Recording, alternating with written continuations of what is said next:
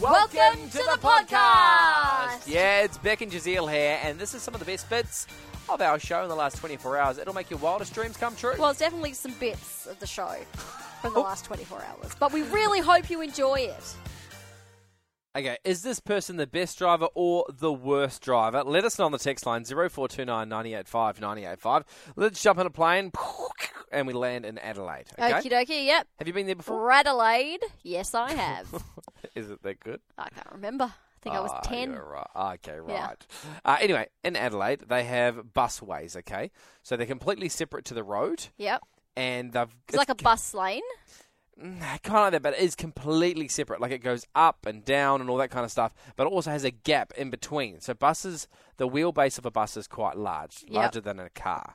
Okay, so what they've done is they've made the bus lane go everywhere that cars wouldn't go to cut traffic. And that means that the car can't drive on there. Car cannot drive on that Okay. because you would have to drive so perfectly to make sure your car tires didn't fall in the gap in between. Okay, So gotcha. there is a giant gap in between. Got ya. each To wheel. stop people driving on it. Yeah, well, you just don't need it because there's a bus, so you sure. know, cost saving, Yeah. saving cost. Yep. Gotcha. Uh, so anyway, this gentleman has managed to drive up on the busway, travel three to four kilometres, and then get off and continue his journey. Did it get in trouble?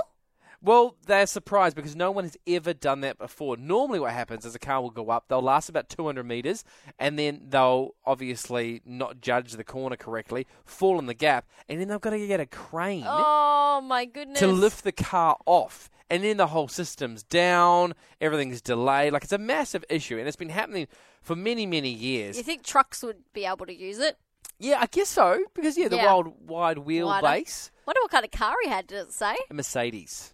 Okay. I know, not one that you'd really want to risk it. No, you would not.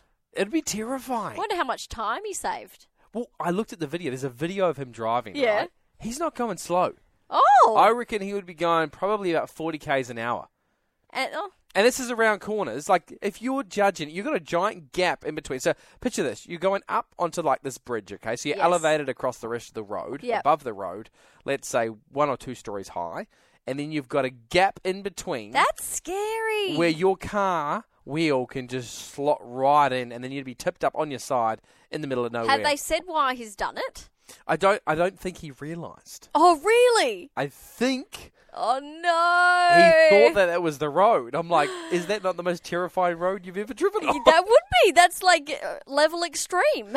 so yay or nay, 0429 985 985, best driver or worst driver? Let us know.